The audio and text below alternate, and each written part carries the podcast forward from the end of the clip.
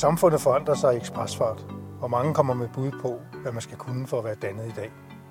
Men hvad er dannelse i dag, og hvordan styrker vi dannelsesarbejdet i gymnasieuddannelserne?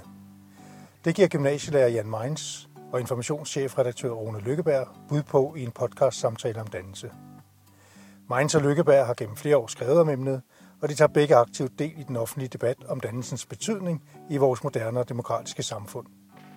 Podcasten indgår i Gymnasieskolernes Lærerforenings ambition om at styrke fokus på dannelse i gymnasieuddannelserne. God fornøjelse.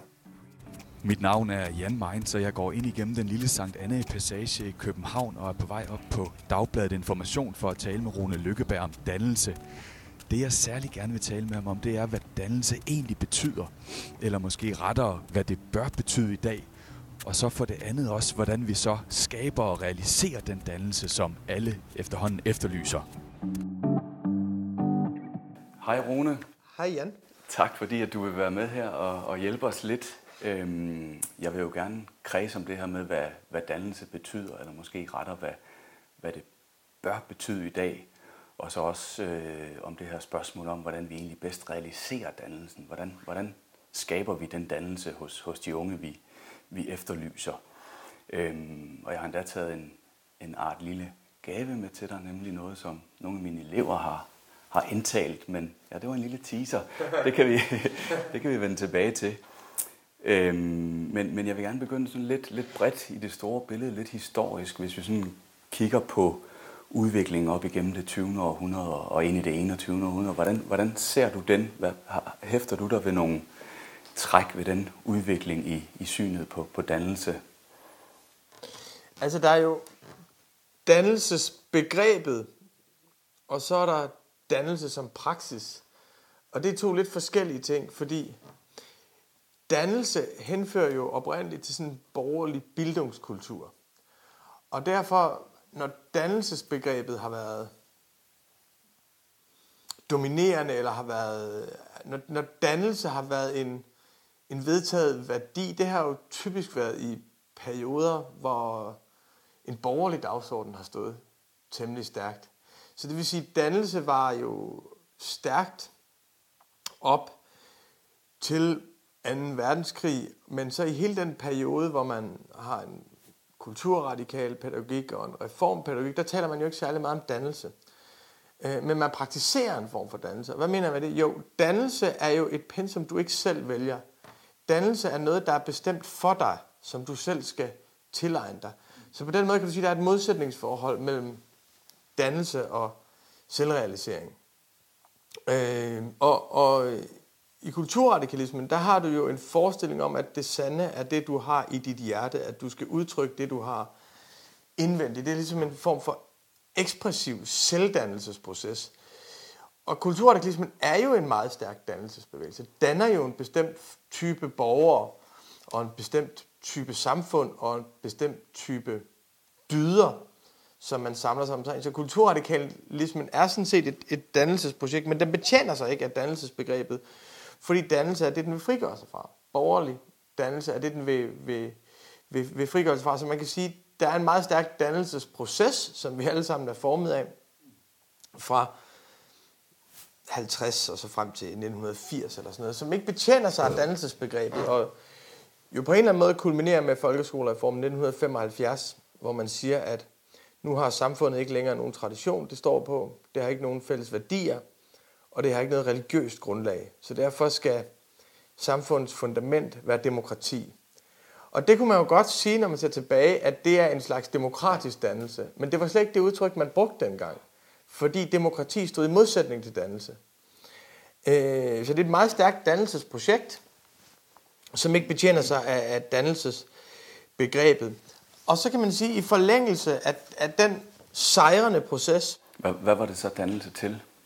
Ja, det er jo dannelse til at være kritisk, selvstændigt tænkende mennesker, og det er jo dannelse til nogle ganske, altså en forestilling om, at du skal række hånden op og stille kritiske spørgsmål til læreren. Altså man laver jo i folkeskolereformen i 75 laver du det fag, der hedder klassens time. Og klassens time er jo, er jo virkelig et dannelsesprojekt, fordi her siger du, her skal eleverne i klassen lære at forholde sig til klassen som borger i et samfund i miniatyr. Så det er ligesom dannelse til at overskride sig selv og til at deltage i det fælles. Så det er både dannelse til at sige, hvad jeg synes er rigtigt og forkert, men også til, hvad vi burde synes er, er, er rigtigt og forkert.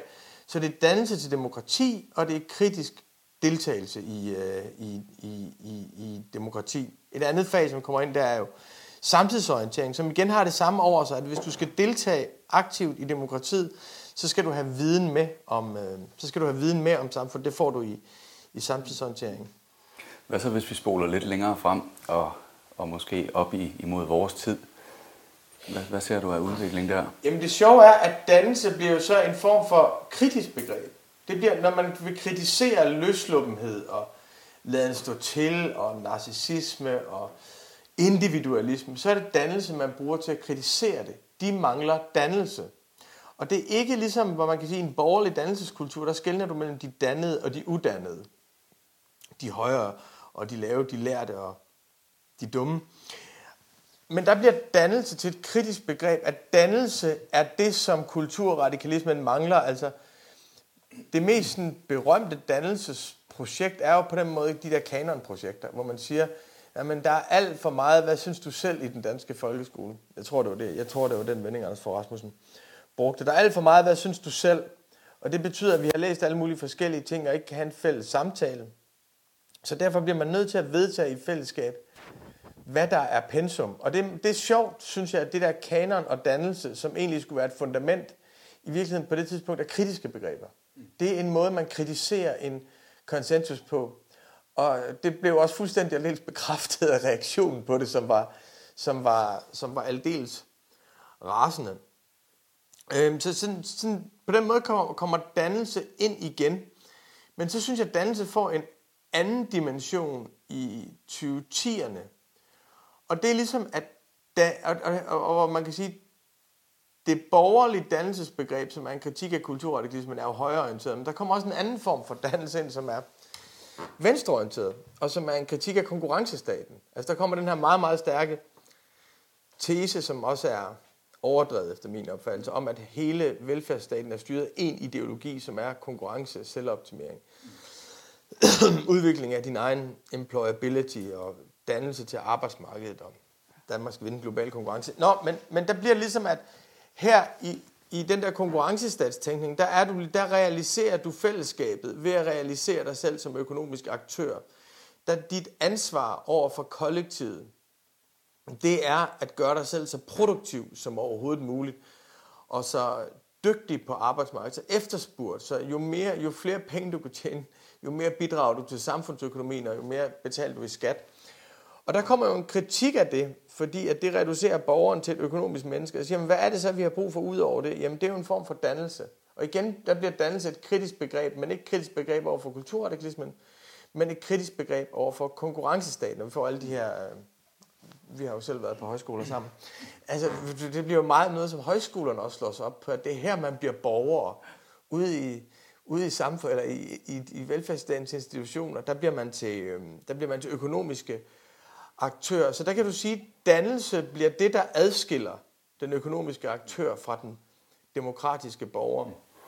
Det, der var lidt sjovt, synes jeg, i forhold til det, du siger med, at, at, at det er venstrefløjen, der, der kritiserer den her konkurrencestatstænkning, det var egentlig øh, det, vi så med, med gymnasiereformen i 2016 i foråret der, hvor Venstre havde ved Ellen Trane Nørby det her ret, kan man sige, instrumentelle udspil. Altså Øh, Øh, vi skulle have innovation ind i alle fag. Vi skulle have mindre litteratur i sprogfagene.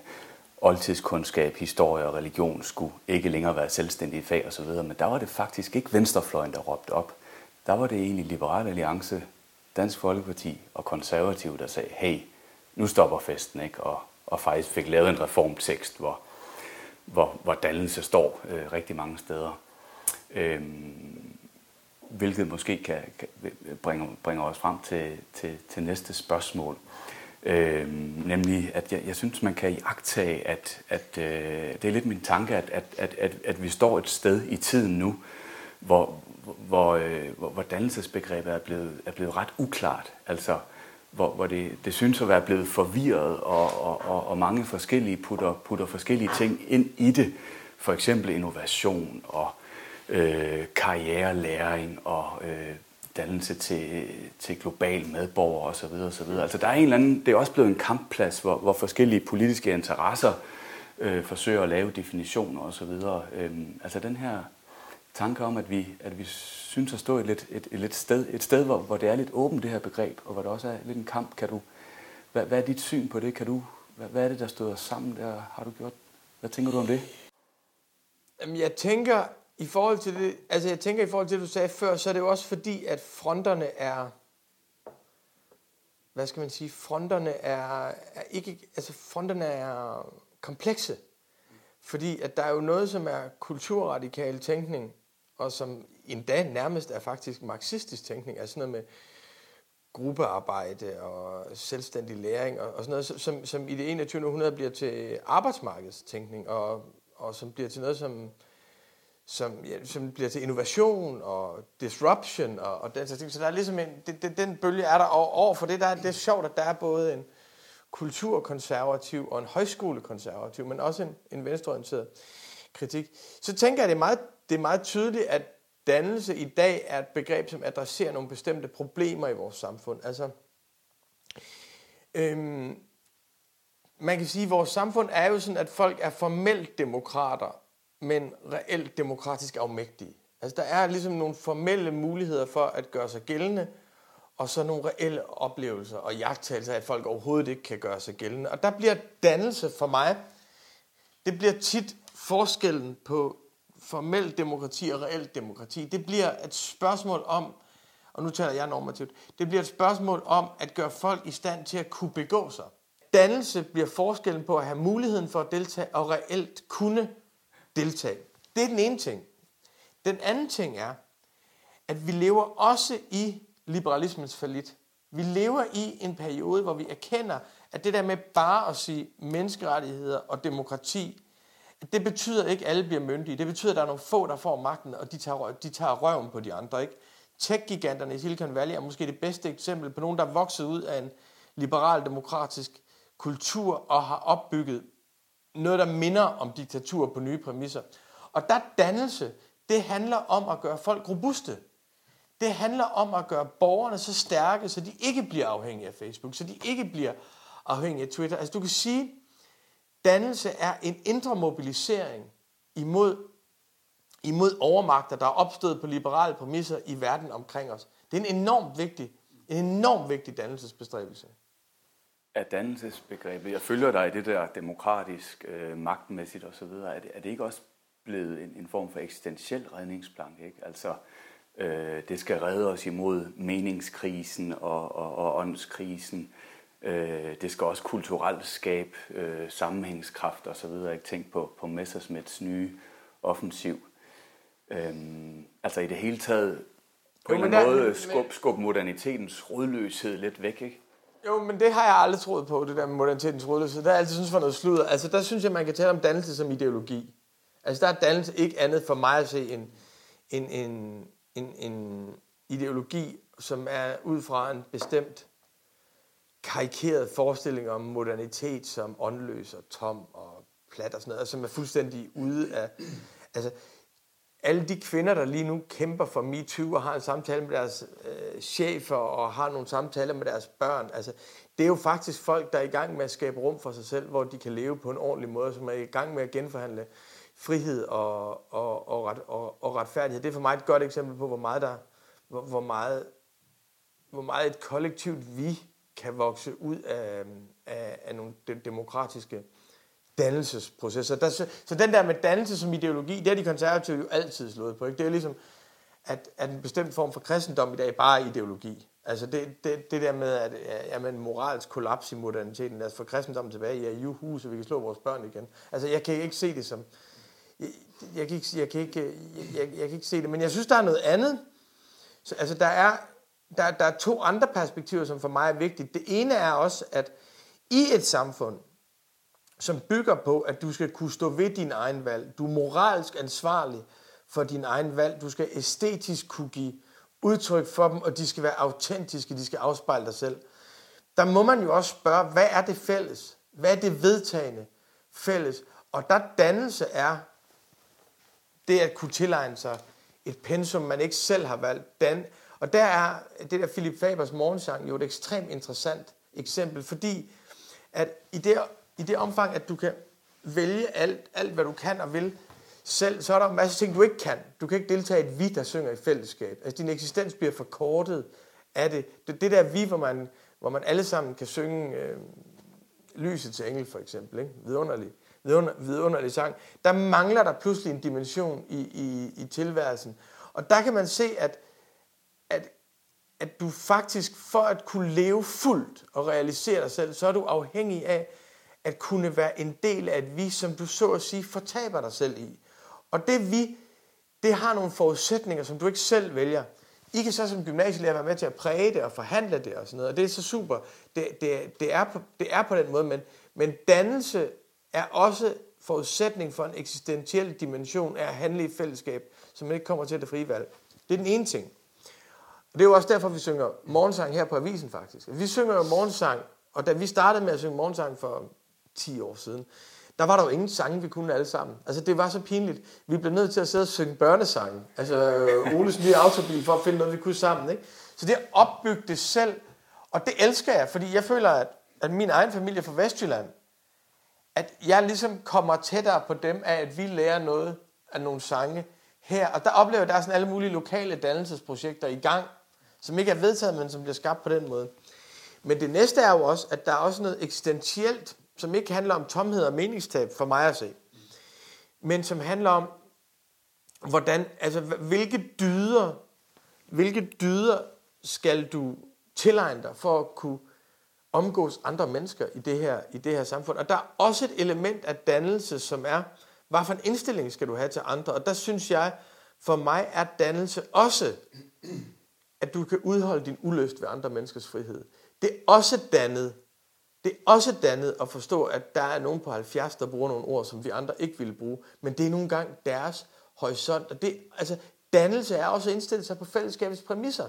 Dannelse er at sige, jamen de unge, de er kraftedeme blevet spærret øh, inde, jeg ved ikke hvor lang tid, alt er blevet nedlagt, så derfor har de så deres soundbox, og det larmer de med.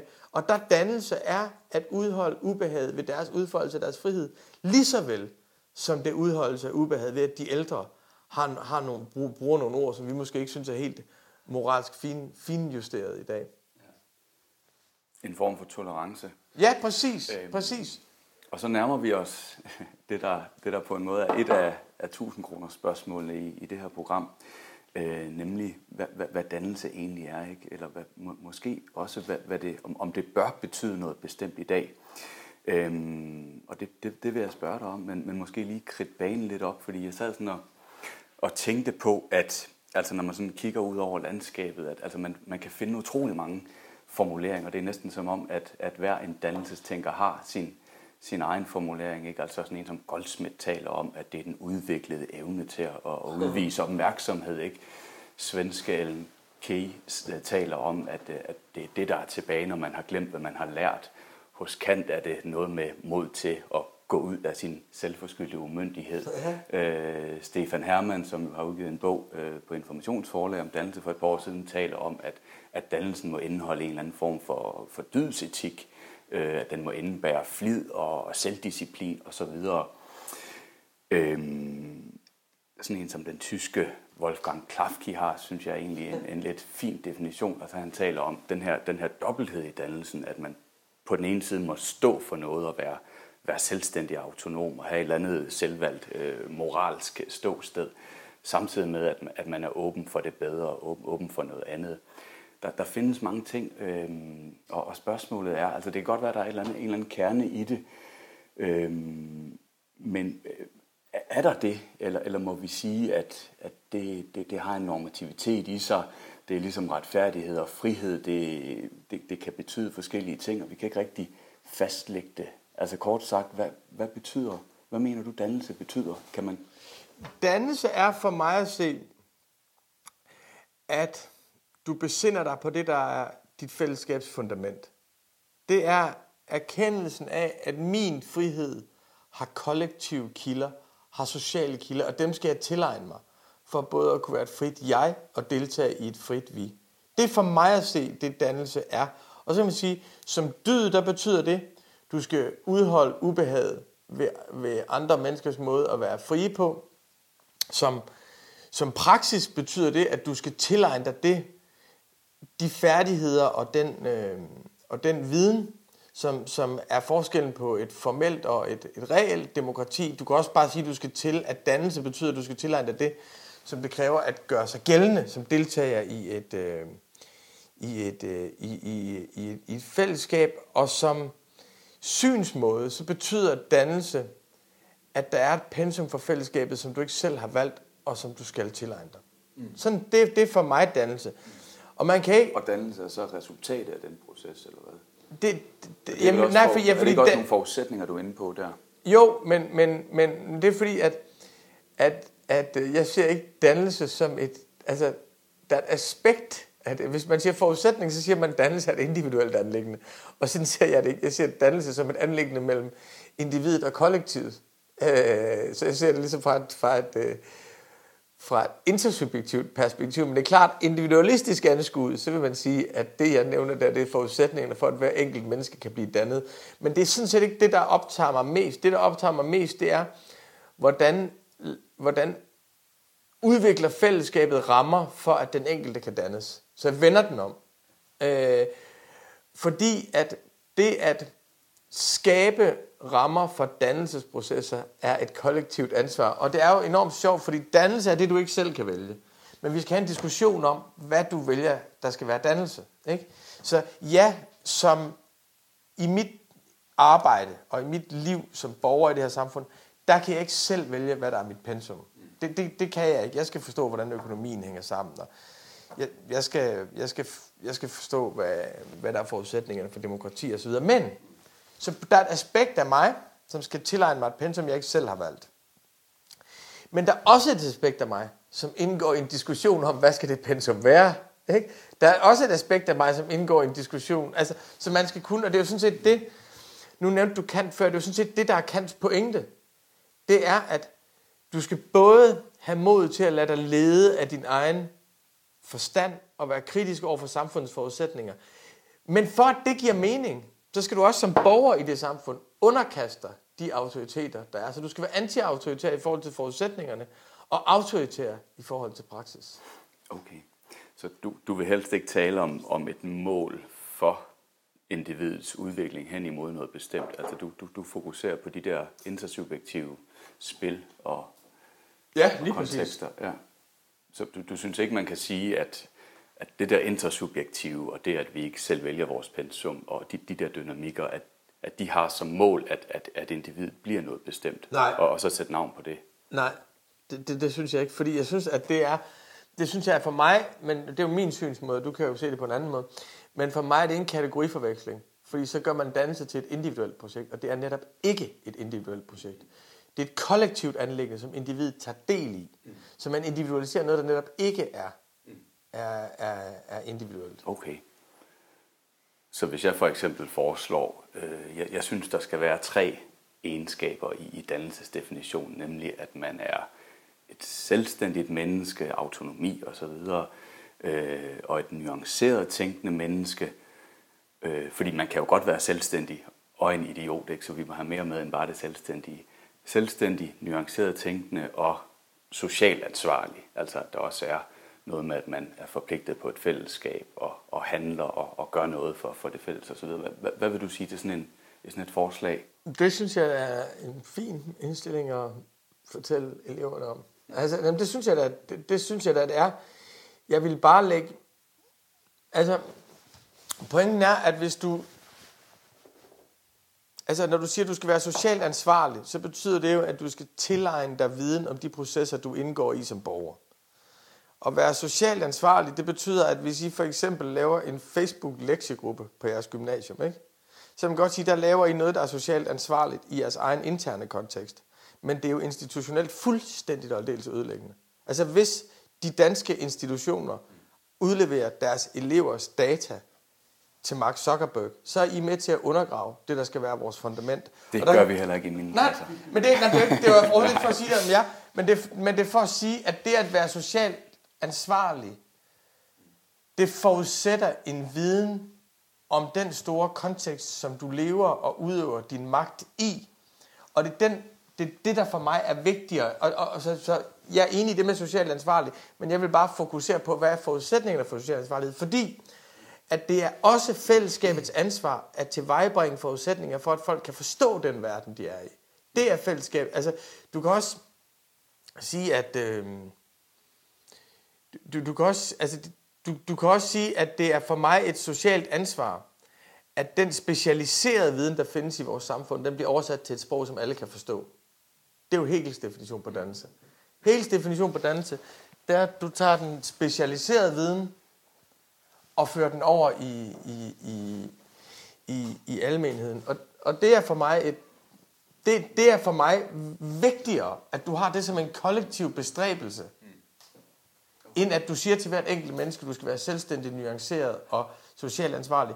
Fordi at folk kan godt være selvstændigt nuanceret og socialt ansvarlige på deres egne præmisser, samtidig med, at de uh, deltager i at brænde hele lortet af. All right. Jamen, det kan de godt. Jeg er afhængig af, hvad socialt ansvarlig betyder. Ja, præcis. Præcis. Præcis. Præcis. Præcis. præcis. Ja. En, en sidste ting, måske sådan lige lidt opsummerende, inden vi går videre, Rune. Du, du har næsten været inde på det, men, men så det vil sige, altså, hvad skal dannelse være dannelse til i dag, ifølge dig? Demokratisk duelighed? Danske, dannelse skal være til, dannelse skal være til, at vi kan regere os selv i fællesskab på en måde, så hver enkelt kan være, kan være på en måde, så hver enkelt kan være med til det, men også så det vi ikke bare handler om magt, men også handler om, at man kan synge sange sammen, og at holde klassikere åbne, holde eksistentielle dimensioner åbne, holde tragedier åbne. Altså, den tragiske dimension i tilværelsen, det som kong Ødipus handler om, det er jo ikke noget, som holder sig åbent af sig selv. Det er jo noget, som fællesskabet skal tilvejebringe forudsætninger for, at man kan forstå. Altså det at kunne oldgræsk, det er jo noget, som fællesskabet skal holde åbent for den, den enkelte. Indsigt i Hegel er noget, som fællesskabet skal holde åben for den enkelte. Alright. Øhm, lad os gå lidt videre her til det der andet hovedspørgsmål, vi har kørende, nemlig det der med, hvordan vi så realiserer den dannelse, alle efterhånden efterlyser. Hvordan skaber vi? Hvad er produktive dannelsesprocesser? Øhm, men jeg vil tillade mig at starte med at spørge dig, øhm, blev du selv dannet, dannet i gymnasiet? Eller, eller hvad, hvad, hvad, har været, hvad, hvad har været dannende i dit liv?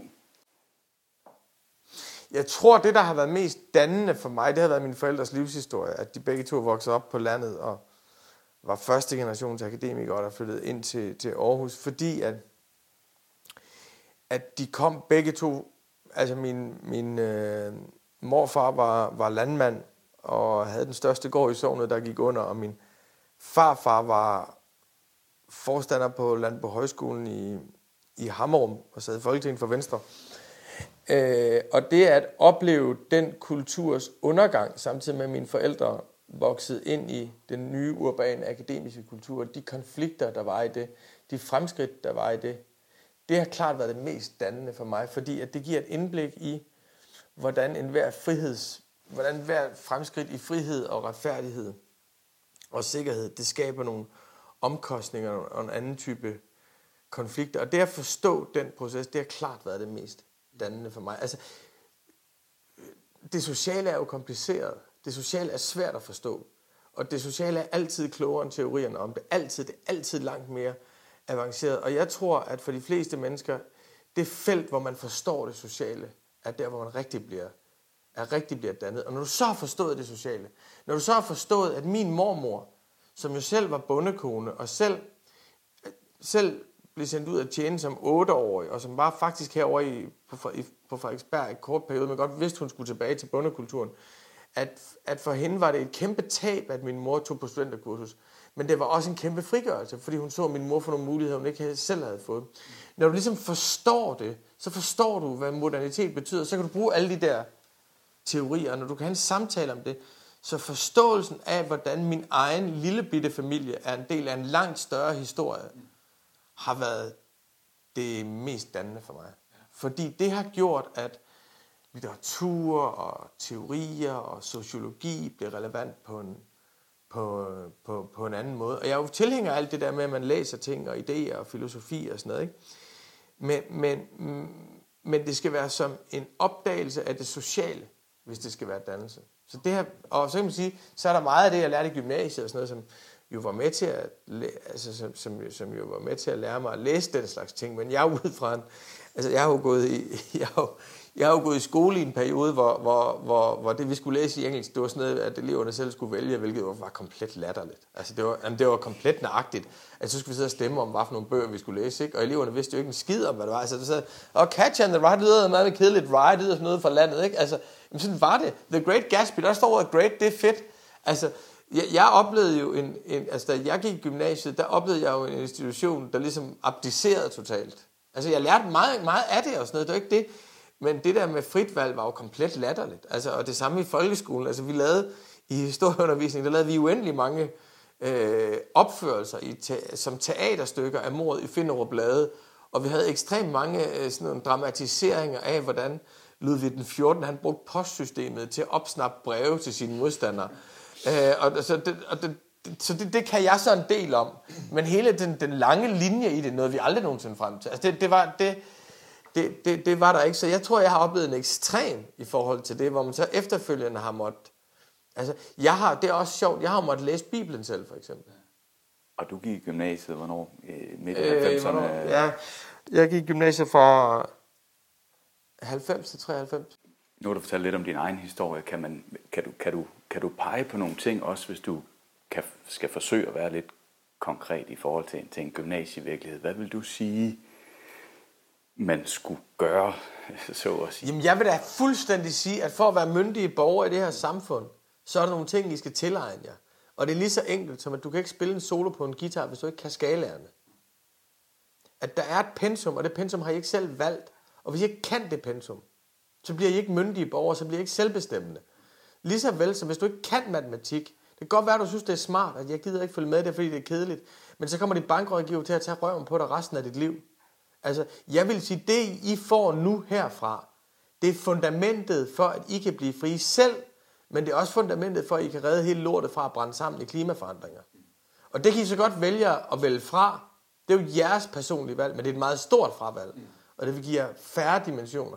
Og det kan man jo, det, og det, altså, dannelse er en forudsætning for personlig frihed. Punktum. Din personlige frihed, velstand, skylder du fællesskabet. Der er sociale kilder. Hvis du ikke tilegner de sociale kilder, så bliver du afmægtig, og du frasiger dig ansvaret. Altså det, det, det, er- og det der, det, det er jeres opgave. Og jeres opgave er så fandme også at, at gøre det tilgængeligt for folk. Det er jo at gøre det tilgængeligt. Jeg synes ikke at gøre det interessant, fordi folk skal lære at kede sig. Folk skal lære sig at udholde ulysten ved, ved, øh, ved, ved noget, men stå fast på autoriteten til at folk skal til at gøre jeres elever myndige. Det er fuldstændig fundamentalt. Og det er ikke en skid at gøre med sort skole. Intet. Det har ikke noget at gøre med at tage et ansvar for andre folks frihed. Hvorvidt skal, skal pensum defineres helt oppefra? Øh, nu kan man læse i Merete Rissers nye bog, at hun mener jo, at vi skal gå endnu videre end, end Brian Mikkelsens øh, kanoner og så videre. Ikke? At der nærmest for alles fag skal være et eller andet vi- videnskurrikulum, som hun kalder det. Øh, eller, eller vil du sige, at det i højere grad er den enkelte lærer, der, der står med den der definitionsopgave? Jamen, jeg synes, de må jo have en fællesmængde, og inden for det, der må den enkelte lærer jo, altså det, det er jo ikke, øh, altså det, det er jo ikke, øh, altså om man får læst Løstrup eller Willy Sørensen i gymnasiet, synes jeg ikke er afgørende faktisk. Men jeg synes, det er afgørende, at man stifter bekendtskab med nogle af, af, de, af de vigtigste ting. Og man lige springer hans Scherfi over, det synes jeg jo ikke ville være nogen ulykke. Det er jo ret nemt at tilegne sig. Det er jo ret nemt at tilegne sig selv, hvis man så vælger at læse Herman Bang i stedet for. Altså jeg synes, man må sige, at man er en del af en større kulturel sammenhæng, hvor der ligesom er nogle linjer, som man, som man, skal, som man skal tilegne sig. Men, men et eller andet form for centraliseret pensum, altså, så- så fast er det jo heller ikke. Og det er det, man skal huske på, at den eneste grund til, at I kan være autoritative omkring det jeres pensum, det er jo det et pensum, der står til forhandling. Men der har været en form for autoritetsfald, siger du, og, og vi skal have genskabt nogle, nogle autoriteter. Jeg vil sige det på en anden måde. Jeg vil sige, at der har været nogle elendige autoriteter, som skulle falde. Og så, har der været en, så er der en ekstremt interessant situation, som har stået på i nogle årtier nu, som handler om, hvordan skaber man så gode autoriteter. Så vi har ikke tabt en skid. Vi har gjort os fri af dårlige autoriteter. Og er i gang med at skabe gode autoriteter. Og god, en god autoritet er jo en, hvor autoriteten ikke ligger i personen, men ligger i stoffet. Det er jo ikke en lærer, der peger på sig selv og siger, jeg er klog, og siger på eleven, du er dum, eller jeg er den, der ved, og du er den, der ikke ved. Det er en, elev, det er en lærer, der peger ned i stoffet og viser eleven, at her er noget, som er interessant. Og det, på den måde, altså hvis man, hvis man har stoffet mellem eleven og læreren, så bliver begge, folk, så bliver begge jo frigjorte fra deres magtrelation. Men det kræver en lærer, der kan udpege det, og det kræver elever, der har indstillingen til at overskride sig selv. Så det er en overskridelse begge steder fra. Og hvis man så ikke kan det i stoffet, så står man tilbage med en autoritær, øh, autoritær relation. Og det at være autoritet uden at være autoritær, det er jo jeres opgave. Det er jeres opgave at etablere autoriteten i stoffet. Etablere autoriteten i verden imellem os. Øh, det er for mig at se frigørelsen fra, fra både individualistisk afmagt og umyndighed og hierarkiske autoritære strukturer. Yes. Det er da et genialt projekt. Jeg sagde jo, at jeg havde taget lidt med, ja. øh, Rune. Jeg har, øh, det var egentlig ikke tiltænkt det her, men øh, på mit filosofihold har vi haft et øh, sådan eksistensfilosofisk forløb om, om, om noget med det gode liv, og har læst nogle forskellige tænkere og så videre. Men så skulle de selv prøve, øh, ja, de skulle selv prøve, at øh, altså helt åbent øh, at svare på, hvad, hvad de synes, der ligesom udfordrer øh, det gode liv for dem i dag. Øh, hvad der måske hæmmer øh, deres selvstændiggørelse og sådan nogle ting. Ikke? Og, det, og det skrev de nogle forskellige ting om, og jeg synes egentlig det er ret interessant, og jeg fik en af dem, Marie, her til at, at, at læse noget af det op. Hun øh, skrev med sin gruppe, og, og vi hører lige et, øh, cirka et minut. Som ung i dag står man over for at skulle beslutte sig for, hvad man vil med sit liv. Vores kurs er ikke længere på samme måde fastlagt af vores forældres sociale position – og mens man træffer dette valg, hjemsøges man af den konstante viden om, at man har haft alle forudsætninger for at lykkes. Alle muligheder har været åbne. Vi har fået skolegang og mad og støtte, så når vi fejler, er der ingen andre bebrejden os selv. Vi er, som Sartre siger, fordømt til at være frie. Den frihed, individerne gradvist har vundet, er en tung, tung byrde. Og tabet af en fastlagt mening med tilværelsen, at leve op til Gud eller slægtens forventninger, efterlader et vakuum i os – vi skal selv finde en mening med vores tilværelse. Vi er selv ansvarlige for ikke bare at træffe valg, men også for at finde mening i de valg og holde tomheden og fortvivlelsen på afstanden. Vi skal med andre ord kreere vores egne identiteter, vores eget meningsfulde indhold i tilværelsen. Og alt dette har vi kun én chance for, for siden Nietzsche har vi gradvist afskaffet den dualistiske forskydning af mening mod et næste, rigtigt, evigt liv. Dermed står det senmoderne menneske altså over for en indre, nærmest permanent eksistentiel krise. Det er ikke mærkeligt, at store eksistensfilosofer forbliver op i tiden, og heller ikke underligt, at nyfortolkere, som f.eks. Svend Brinkmann, bryder igennem med deres fortolkninger. Ja. Det er vel faktisk lidt den der frisættelses å, de, de peger på. Men hvad, hvad vil du sige til, til Marie her? Jeg vil sige, hold op med at læse Sartre. ja. Jamen, det der er jo meget, altså det der er jo, det der er jo, øh, det, det er jo to ting. Det ene det er en eksistentiel oplevelse, som jeg ikke er i tvivl om er rigtig, altså en, en overansvarliggørelse for ens eget, for ens eget livsprojekt, ikke? og en overbelastning af, hvor meget man selv står for, øh, som jo er forkert. Altså, det, det, der, er, der er jo sociale forudsætninger for, om hun klarer sig eller ej. Og der er en masse mening skrevet ind i de forudsætninger. Der er ikke det der, så, så det, men eksistentielt er det jo en rigtig beskrivelse af åbenhed og selvansvarlighed, men jeg synes også, at det er, altså man, man kan sige, altså det, det, er en uhensigtsmæssig modernitetsmyte, Altså, den er helt utrolig så stærk, den er. Og jeg har aldrig nogensinde troet på den. Men det der med, at folk havde mening før, og vi ikke har mening nu. Altså, det var jo et samfund, hvor skolelærerne bankede børnene. Det var et samfund, hvor konen ikke kunne gå ud, hvor hun skulle holde sin kæft. Det var et samfund, hvor mand kunne banke sin kone, og det var en måde at holde orden på. Altså, at det skulle være meningsfuldt, og ikke se, at vi har meget større mening i dag, i den måde, vi er forpligtet på hinanden på. Øh, men det der modernitetsmyten med, at en gang var der mening, nu er der tab. En gang var der Gud, og nu er der, og, og, og, og nu er der tab. Det er jo ligesom en, det, altså det er jo sådan en ideologi, som er sejlet igennem siden min unge. Jeg blev faktisk lidt forbløffet over, at det stadigvæk findes, for det passer jo ikke. Det, altså, det er det der berømte øh, engelsk citat med, at vi er de eneste troende, fordi vi troede dem før os virkelig var troende. Ikke? Øh, men, men det er i hvert fald, nu, nu er det bundet ind i noget teoretisk osv., men jeg, jeg tror, det er en, en følelse, de har i hvert fald. Ikke? Jamen det er det, jeg siger, på et eksistentielt niveau er det rigtigt, men der synes jeg jo så også, man må sige, at det er jo tydeligvis, hendes analyse er jo klar og konsistent og begavet. Tydeligvis. Men den er også et godt eksempel på, at du tænker med den kontekst, du har fået med dig. Og der tror jeg, det ville være godt, hvis man gav folk i en lidt højere grad en forståelse af de sociale forudsætninger for deres egen frihed. Og læse lidt mindre Sartre. Altså Sartre er jo skrevet af en mand, der drak 80 kopper kaffe og tog morfin hver eneste dag. Det er jo skrevet af en mand i konstant, grænse, altså i konstant grænsetilstand. Og så udråber han så sin egen konstante grænsetilstand til de sande tilstande. Og det man så ser i angsten og fortvivlelsen og kvalmen, det er så det sande indblik i menneskelighed. Det er jo simpelthen noget, det er jo simpelthen noget pjat. Det, det, det er jo grænsetilfælde. Det, og ud fra det skal man så have en sådan stor ideologi. Og der, altså, den der forst, altså jeg synes, det der, den der modernitetsmyten og eksistensmyten er jeg ikke særlig stor tilhænger af. Jeg synes, den giver folk et forkert forståelse af deres egen plads i verden, deres afhængighed af andre, deres henvisthed til andre. Og lad os tage et helt, helt banalt eksempel. Hende her, Marie hed hun det, ikke? Hun er vokset op med en langt større social forståelse, end du og jeg er. Fordi nu er vi ikke jævnaldrende nu. Men, men, men hun er vokset op med en bevidsthed om, at man ikke må mobbe andre. Hun er vokset op med en bevidsthed om, at de ord, jeg siger, gør det og det og det ved, ved andre mennesker. Det betyder, at hun meget tidligt, givetvis allerede i, i børnehaven, har oplevet henvistheden til andre i sit sprog som moralsk forpligtelse. Det er en meget stærk solidarisk dannelse.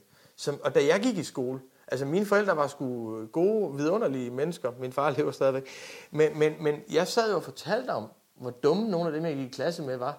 Og det sad vi og grinede af hjemme ved middagsbordet. Hvis vi gjorde det i dag hjemme hos mig, så ville mine børn, og det kan godt ske, så ville mine børn med det samme sige, det der, det er jo mobning. Så på den måde, at hun er jo en del af et civilisationsprojekt, hvor man behandler hinanden bedre og bedre, bliver mindre og mindre tolerante over for mobning og lidelse og psykisk vold, som jo ikke fandtes som noget, man overhovedet havde inde i hovedet, bare for, for, for, for, for 10 år siden. Og der synes jeg sgu, der må I fandme lave jeres pensum om i gymnasiet. Mm. Altså det må I fandme. Nej, men helt seriøst. Altså. Vi, har, vi, har, vi har også læst Brinkmann, kan jeg sige. Jamen, Ståsteder, du ved, der, der, der, der ser vi jo den der betoning af, at, at der er mening i det. Jo, men det er jo også en ekstrem... En Brinkmanns position er jo også en ekstrem individualisme. For den er jo, at det, der kommer oppefra, er noget, jeg skal sige fra overfor. Det, men prøv at høre. Det, der kom, når du, når du får den her, og det er jo ikke noget, Svend Brinkmann har fundet på, men det er jo en meget stærk ideologi, det er, at topstyring er ondt. Finansministeriet er ondt. Embedsvældet er ondt. Alt det, der kommer op fra. Men det, der kommer oppefra, det er altså vedtaget at vi. Det er et fællesskab, som man er en del af, og som man er repræsenteret af. Og, og, og, og, altså, og som, som faktisk har et mandat. Der har faktisk et, et, et, et mandat. Og der synes jeg, det der med det varme gode nede, og det kolde onde oppe, det autentiske, jeg kan mærke mig selv i, og de onde regneark. Jeg kan godt forstå det som en oplevelse, og det er også en rigtig politisk protest, men som en horisont, synes jeg, at man underkender sit ansvar for det, vi man er en del af. Men det er vel meget bog nummer et, øh, hans første bog, du, ja, du trækker nej, på. Det var, det var vi, vi, vi har faktisk læst uddrag af, af Ståsted, ikke? hans nummer to, som, som jeg synes handler meget om. Øh, ikke noget, der kommer oppefra, men hvordan vi, vi netop mellem os øh, skal, skal, skal finde mening og så videre, ikke? Og, og se forpligtelser. Tusind tak for din deltagelse her, Rune. Det var, det var en fornøjelse. Du har lyttet til en podcast om dannelse, produceret af Gymnasieskolernes Lærerforening. For tilrettelæggelse stod Jan Meins. Carsten Marker tog sig af teknik og lyd.